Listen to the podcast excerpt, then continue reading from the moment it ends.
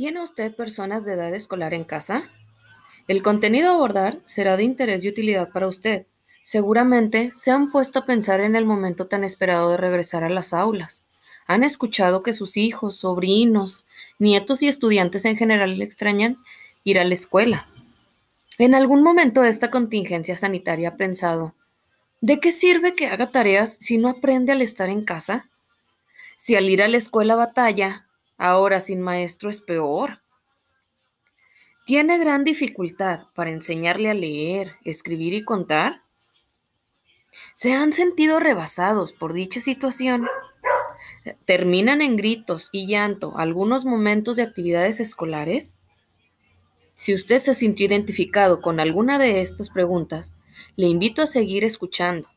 Habemos muchas personas experimentando la misma situación pero es de suma importancia conocer a nuestros educandos y acercarnos para conocer un poco de la educación, el aprendizaje.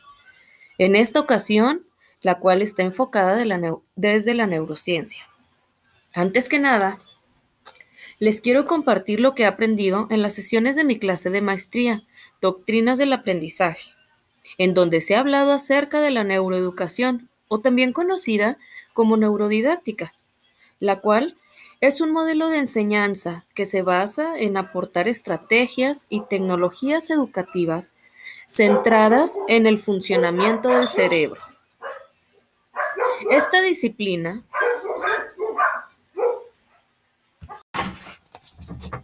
Esta disciplina, al ser un modelo transdisciplinar, fusiona los, los, conocimientos sobre neurociencia, la cual se enfoca en el estudio del aprendizaje, la psicología, que estudia el comportamiento, y la pedagogía, con el objetivo de optimizar el proceso de enseñanza y aprendizaje. Bien, aquí lo principal es entender el funcionamiento del cerebro. Pero, ¿qué sabemos del cerebro? Bueno, pues el cerebro es el órgano situado en la cabeza, el cual está encargado de procesar toda la información percibida y generar aprendizajes. Es importante mencionar que a pesar de solo pesar de un kilo a un kilo 400 gramos, es capaz de mucho y es el órgano al que se le brinda menor cuidado y atención. ¿Usted cuida su cerebro? ¿Se preocupa por el cuidado del cerebro de su hijo? ¿Sí? ¿No? Bien, es momento de iniciar la reflexión que a partir de este momento cambiará su forma de ver y tratar a los menores y a sí mismo. El cerebro se alimenta de oxígeno y azúcar y tiene la peculiaridad de que le encanta aprender. Por ello, es importantísimo brindar alimentos desde el inicio del día a las personas. Y también es fundamental realizar ejercicio aeróbico. Esto le brindará la energía necesaria para alimentarlo y tener mayores aprendizajes. ¿Cuál es el ejercicio aeróbico? Es tan sencillo. Usted puede ponerse a brincar, a cantar, a, a correr, hasta barrer. Ahora se preguntará, ¿qué son los aprendizajes de los que hablo? Bien, el aprendizaje es un proceso por el que se adquieren o modifican algunos conocimientos, valores, conductas, destrezas, estudio, experiencias, razonamiento y observación. Ahora que conocemos conceptos generales de la neuroeducación, vamos a enfocarnos al nivel inicial y preescolar. Les comparto lo siguiente para que den la importancia que merecen estos niveles de la educación formal, ya que durante las sesiones de la materia impartida por el catedrático Jorge Prado, y la información obtenida del video de Chema Lázaro, he comprendido y rescatado que el cerebro tiene la capacidad de aprender desde el nacimiento. Es por ello que se dice que la educación inicia en casa.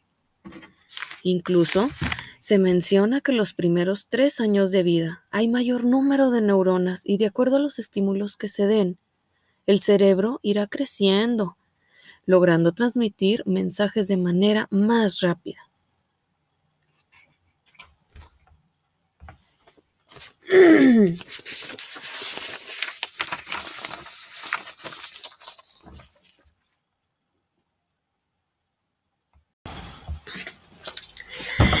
Mi objetivo es empezar a favorecer el desarrollo de nuestros niños tomados de la mano, docentes y padres de familia. Quiero comentarles que a lo largo de siete años de experiencia, sobre todo al momento de realizar el sondeo para preinscripciones, he tenido la oportunidad de escuchar sus inquietudes y opiniones acerca de la educación formal temprana, la cual para muchos es innecesaria, o bien consideran a los niños muy pequeños e inmaduros para asistir a las instituciones, limitando desde ese momento su desarrollo y al tenerlos sobreprotegidos en casa, evitan que ellos sigan avanzando. Aunque muchos prefieren mantenerlos en resguardo en su hogar, otros deciden esperar para evitar gastos y hay quienes evitan dichos niveles por considerarlo innecesario, ya que en otras épocas no existían estos niveles y así iniciaban sus estudios hasta estar en edad para ingresar a la primaria. Para todos aquellos que aún concuerdan con estas ideas, los invito a conocer un poco sobre el desarrollo e impacto que tiene la educación en los menores.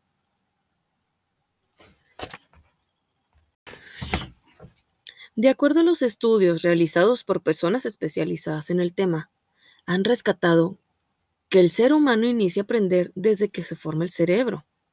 Imaginen que tenemos un globo con agua atado y otro más sin atar, al cual le vamos a poder seguir agregando agua. El globo atado dura muchísimo tiempo con el agua dentro. Lo mismo pasaría con un cerebro sin estímulos. Sin embargo, el globo al que colocamos agua irá creciendo conforme se le agregue mayor cantidad. Lo mismo sucedería o sucede con nuestro cerebro. Sin embargo, llegará a la edad de secundaria e irá desechando todo lo innecesario, aquello a lo que no se le dé reforzamiento.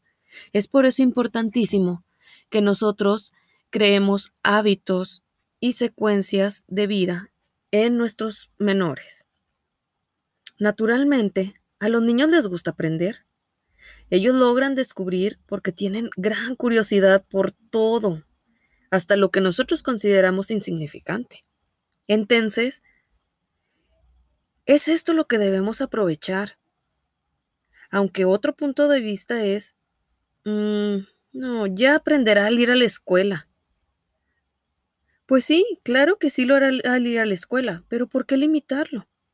Es cierto que la escuela fue considerada por muchos años el lugar de enseñanza y aprendizaje.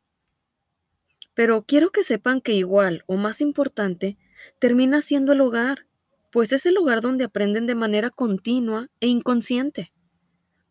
Ahora bien, las condiciones actuales han cambiado muy radicalmente.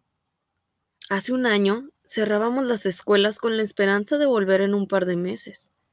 Y hubo quienes decidieron suspender las actividades escolares hasta regresar a las aulas. Ahora no se sabe ni siquiera un aproximado. La modalidad de trabajo ha cambiado. Y aunque ha sido difícil, considero necesario compartir con ustedes algunos puntos de los que me ha permitido reflexionar este tema mismo que ha orientado mi intervención educativa a distancia. Haremos un comparativo para que logren entender la finalidad de dicho trabajo. Como se ha conocido durante la, materia impartida, el cerebro no aprende estando estresado. Y muy importante es mencionar que cada cerebro trabaja a su ritmo. Lo que para algunos suele ser un aprendizaje rápido, para otros puede llevarle semanas asimilar la información y lograr dicho aprendizaje. Es por esto que les pido respetar el nivel de desarrollo de su, de su educando, pues a pesar de pertenecer al mismo grupo y realizar la misma actividad sugerida, se tienen diversas estrategias de solución que ellos mismos generan, las cuales no se desvalorizan frente a las de los demás compañeros. Al contrario, los demás pueden aprender también de ellos.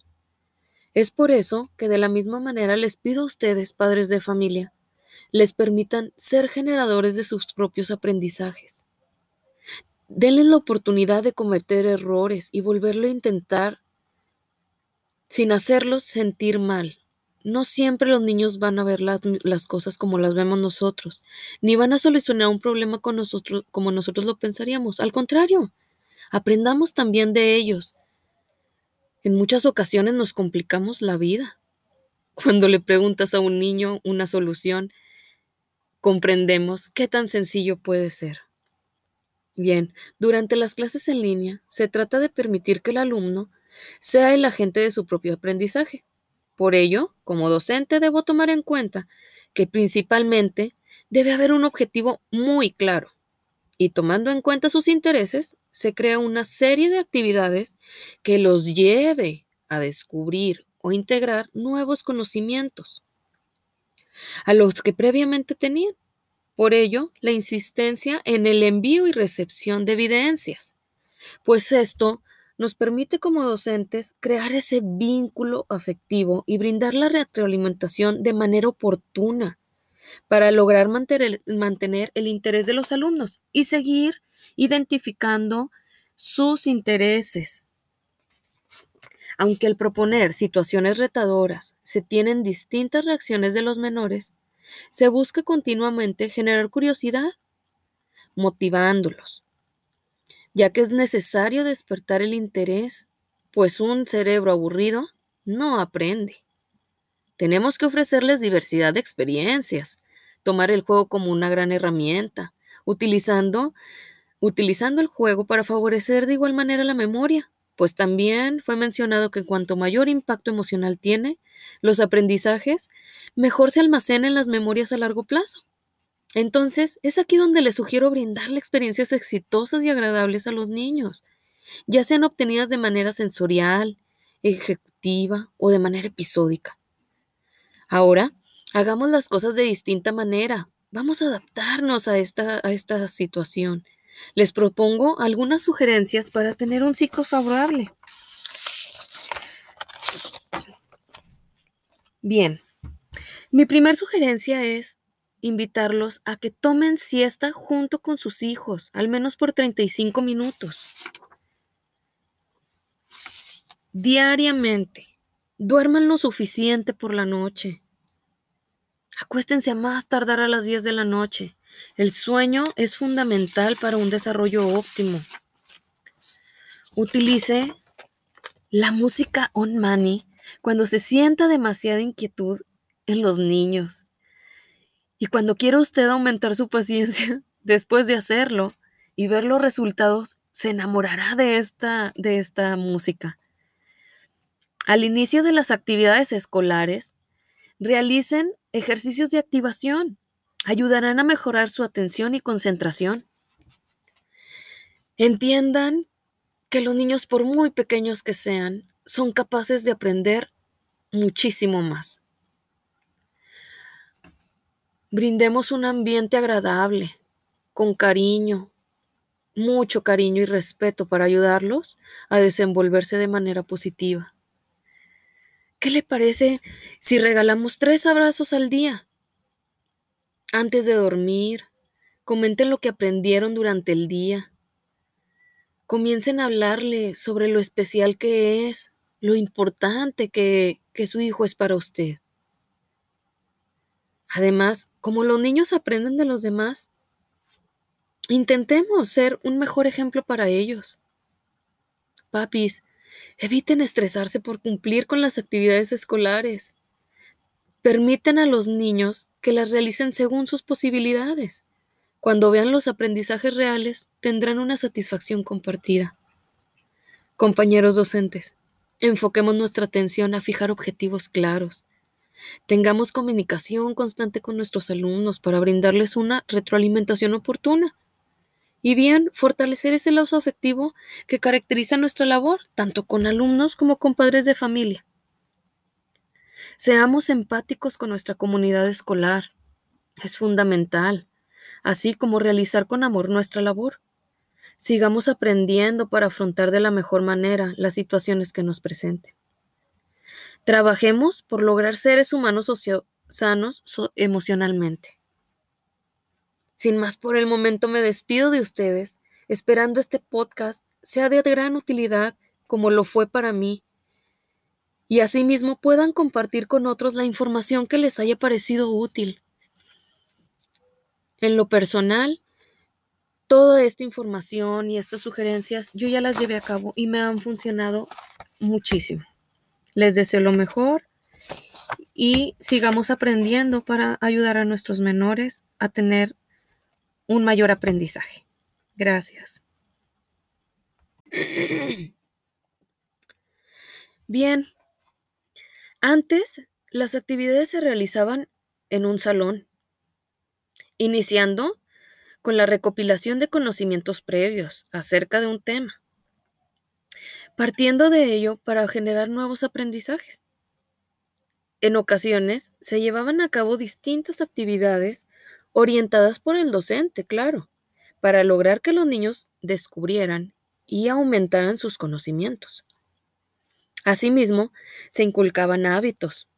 Ocasionalmente, se solicitaban materiales previamente elaborados en el hogar. O bien, la búsqueda de información en diversas fuentes, así como las actividades de reforzamiento, considerando que la mayor parte de aprendizaje se daba en la escuela, lo cual, de cierta manera, es erróneo, porque mucho de lo aprendido se daba en casa. Bien, ¿y qué pasa ahora? Sienten la falta de presencia de un maestro. Consideran que es imposible enseñar a los niños algunos contenidos escolares. Pues sí, no todos tenemos el conocimiento o la habilidad para transmitir, pero sí es necesario orientarles acerca de ello. Este nuevo modelo de educación ha sido impulsado por las necesidades que desde hace un año venimos experimentando. Y bien, también es necesario compartirles que ahora estamos trabajando con el aula invertida en donde como maestra no paso todo el tiempo con sus hijos, pero las actividades sugeridas están elaboradas para generar aprendizajes. El hecho de enviar videos y tener videollamadas es una pauta necesaria para conocer sus intereses, brindarles orientación a ustedes como padres, ya que es indispensable para lograr un mejor desarrollo. Y también es importantísimo que los alumnos cuenten con un ambiente favorable. Pero se preguntarán ustedes, ¿cómo debe ser ese ambiente favorable? Bueno, pues en casa se recomienda comprender que el adulto es apoyo para el menor. Naturalmente el individuo aprende de las demás personas. Por eso tan importante la convivencia con otros la cual ahorita se ha habido completamente afectada, ya que no podemos tener reuniones presenciales. Pero eso no quiere decir que el niño dejará de aprender hasta que regresen a la escuela. Al contrario, estará aprendiendo de una nueva manera. Para ello, se requiere que cuenten con el apoyo de sus familiares, quienes durante el día le brinden afecto y tranquilidad pues este es un elemento fundamental para que se dé el aprendizaje, ya que los sentimientos están completamente vinculados con ello. Brindarle un espacio de comodidad y una actitud positiva y de apoyo será indispensable para seguir en este proceso. Les comparto que como docente he experimentado sentimientos tanto positivos como negativos. También he pasado por un poco de frustración, pero siempre he buscado la mejor alternativa para dar mayor atención oportuna a los niños, por lo cual les quiero explicar el objetivo de las estrategias implementadas y el por qué se realizarán de esa manera,